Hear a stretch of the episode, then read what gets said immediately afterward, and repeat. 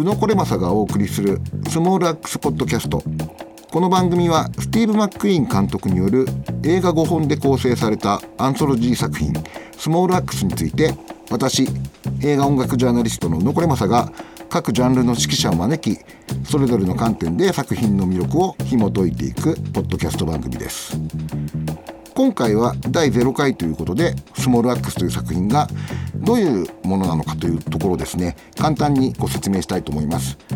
えー、このスモールアックスポッドキャストではですね毎回ゲストを呼んで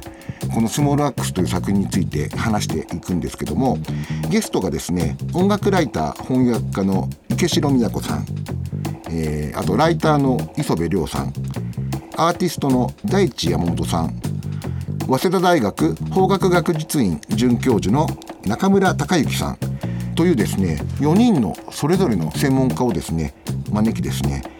この「スモールアックス」という作品を紐解いていきます。ちなみにですね私以前あの同じような企画でですねルカ・ガダニーノ監督のですね「僕らのままで We Are Who We Are」という作品についてもうこういう形でポッドキャストで短期集中でゲストを招いてお話しさせていただいたんですけども個人的には今回第2弾ということなんですけども今回この「スモールアックス」という作品は非常にですね何の前知識もなく見ても楽しめるんですがこの背景にあるものをですね専門家の方にご説明いただくことでですね面白さそしてまあためになる、えー、度がですね飛躍的に上がる作品ということでですね非常にやりがいのあるポッドキャストです。このスモールアックスはですね映画好きの方だったらご存知の方多いと思うんですけども2013年の作品それでも夜は明けるでですね、えー、アカデミー作品賞を取ったですね、スティーブ・マック・イーン監督がですね、全5エピソードで監督を務めている作品です。それでも夜は明けるという作品は、アメリカの奴隷制度、えー、アメリカにおける人種差別を描いた作品だったわけですけども、このスモールアックスではイギリスの1970年から80年代前半を舞台にイギリスにおける人種差別の問題を中心に扱っている作品です。もともとまあスティーブ・マック・イーン自身はイギリスのロンドン出身の彼は1969年生まれなんですけどもちょうど1969年、1970年くらいの、えー、自身が生まれ育った、えー、ロンドンのカリビアンコミュニティを中心に同じ舞台で5つの、これそれぞれ全く基本的には独立した作品になってます。で、面白いのは5本の映画作品のアンソロジーなんですけども、1作目のマングローブ、これが129分というですね、まあ、いわゆる長編作品のボリュームなんですけども、エピソード2のラバーズロックは72分、エピソード3のレッド、ホワイトブルーは82分、エピソード4のアレックス・ウィートルは67分、そして最後のエデュケーション65分とですね、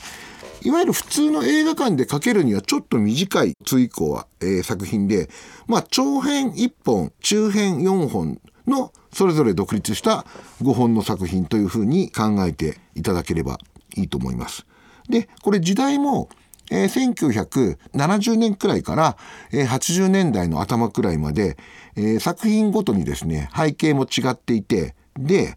基本的にこれ、あの、実話を元にしている作品なんですけども、エピソード2は、この中では一番フィクション的というか、実在の人物が描かれているわけではない作品。そして、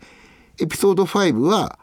監督の、まあ、反自伝的作品という意味では、まあ、半分ちょっとフィクションっていう感じの作品で、だからその、長さも違えば、実在の人物や事件を描いている作品もあれば、そうじゃない作品もある。ですが、これはですね、その、スティーブ・マック・イーンにとって、おそらくは、ライフワークというか、もうこれを、彼今52歳なんで、これを撮った頃はまあ50になる直前くらいなんですけども、まあこれを撮らない限りは映画作家としてもアーティストとしても先に進めないという絶対撮らなければいけなかった、えー、作品です。えっ、ー、と見ればわかると思います。でこれまで彼はですねハンガーシェイムであったりとかあと一番最近だとロストマネーであったりとかいろんなジャンルの作品を撮っているんですけども第5話が反自伝的作品とはいえこれはまあ5話とも彼自身の家族でありコミュニティを描いた作品と言っていいんじゃないでしょうか。でそれぞれあの専門家の方をお呼びしているのは、えー、例えばですねエピソード2の「ラバーズロック」というのはレゲエのサブジャンルの一つがそのままタイトルになってるわけですけども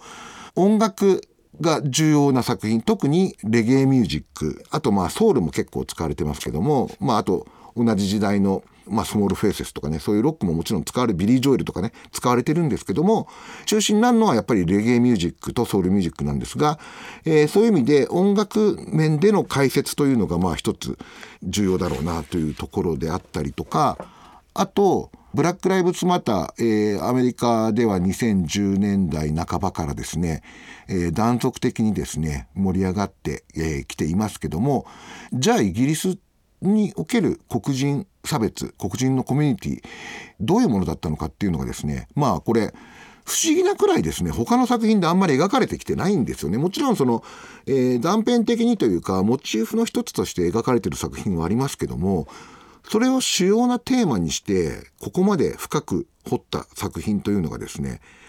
これを見ると逆になんでこれまでなかったんだろうって不思議になるくらいですね。やっぱりアメリカと同じくらい重要かつシリアスなですね問題をイギリスの社会というのも抱えていてこの作品を見ることで初めて知ることってすごく多いんですね。だからまあそういうある種その差別問題みたいなところに関しても詳しい方にですね話を聞いていくという回も作りました。それとこの中ではですねより専門的にはブラック・ジャコバンっていうですね本がですね何度か出てくる、まあ、ある種この作品の一つ背骨になってる本があるんですけどもその辺りの背景についてはこれはもう学者の方にじっくり話を聞こうというですねまあ一つ一つ非常にその、えー、明確なテーマと目的を持った回をこれから4回続けていきたいと思います。このエピソードそれぞれはまたテーマが違うんですけどもスモーラックスを一言で言うと何かというとですねやっぱりこれはイギリスにで生まれ育った黒人の当事者が、まあ、映画の形ではありますけども語り直したですね歴史についての作品なんですね。でこれちょうどそのエピソード4の中でですねその刑務所の中での主人公とその同じ棒に入ったラスタファリアンの会話にあるんですけどもどうやって正しい歴史を学べばいいのかって、えー、主人公に問われた時にですねその同僚はですねまあ自分で学んで補うんだって語るんです。その今まで学校で教えられたことは全部忘れて、そして黒人の知識人の書いた本を読めと。えー、それで人生が180度変わるぞって語るんですね。まあ当事者にとっては本当にそのくらい大きなですね出来事がこの作品では語られてるんですけども我々ね日本に住む言ってみればブラックカルチャーであったりとか、まあ、映画であったりとか音楽が好きな我々にとっても、まあ、180度は変わらないにせよですね2度でも3度でも5度でもですねこの作品を見てですね変わっていただけるといいなという思いを込めてこれからこの0回の後続けて4回お送りしたいと思っております。このスモールアックスという作品はえー、スティーブ・マック・イーン監督にとって絶対に作らなければいけなかった作品であると同時にですねあのハリウッド映画とかでもおなじみのですねブラックパンサーに出てるレティシャ・ライトであったりとか「スター・ウォーズ」の新トリロジーに出ていたジョン・ボイ映画であったりとかですねイギリスに生まれた黒人である役者たちにとってもですね非常にキャリアの大きな多分ターニングポイントになったであろう作品です。実際にそのまあレティシア・ライトはあのブラックパンサー新しいやつでは主演をやったりあとあの面白いのはジョン・ボイエガの出てくるエピソード3はですね割とあのお前あのなんかジェダイになるのかみたいなですねそんななんかちょっとあのジョン・ボイエガが「スター・ウォーズ」に出てるのを踏まえたですね小ネタとかもねそういう遊び心もありつつですね「えー、スター・ウォーズ」ネタあと結構やっぱ時代的にちょうど80年前後のエピソードだと当時ね「スター・ウォーズ」の1本目が大ブームを巻き起こしていた時代なんでちょこちょこあったりしてその辺はまあ面白いんですけどああとそうそもそもエピソード1はあれです。アメリカとはまた違う同じ思想を持った違う組織のイギリスのブラックパンサーがそのまま出てきますのでちょうど同じ時代舞台にした作品でいうとシカゴセブン裁判がちょうど同じ時期に作られてたんですけどあれは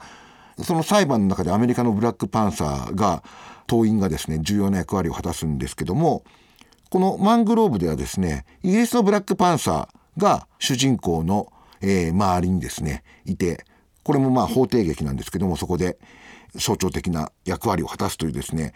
まあだからシカゴセブン裁判のイギリス版的な見方もですねこのエピソード1のマングローブはできるんですけどこのようにまあイギリスの監督のイギリス作品と言いつつですね今のハリウッドもしくはアメリカで作られている映画だったりとかテレビシリーズと非常にその役者の面でも密接な関わりのある作品でそれぞれの監督にとっても役者にとってもスモールアックス以前と以降でまあ発言とかつぶさに見てると特にジョン・ボイ映画とかも、えー、いろいろと報道とかありましたけども作品とかつぶさに見てると今ちょっとまあポジティブなだけの意味じゃないですけどもウォーク、えー、目覚めるっていう言葉ありますけどもみんなこの作品をきっかけにまあある種ウォークまあウォークすればいいってもんじゃないっていうのもちょっと今言わなきゃいけない時代なんですが、えー、あえて言うとこの作品をきっかけにウォークしていったというですねそういう意味でも映画ファンテレビシリーズファンだったら見逃せない作品になってるんじゃないでしょうかではなくてなっていますと断言させていただきます。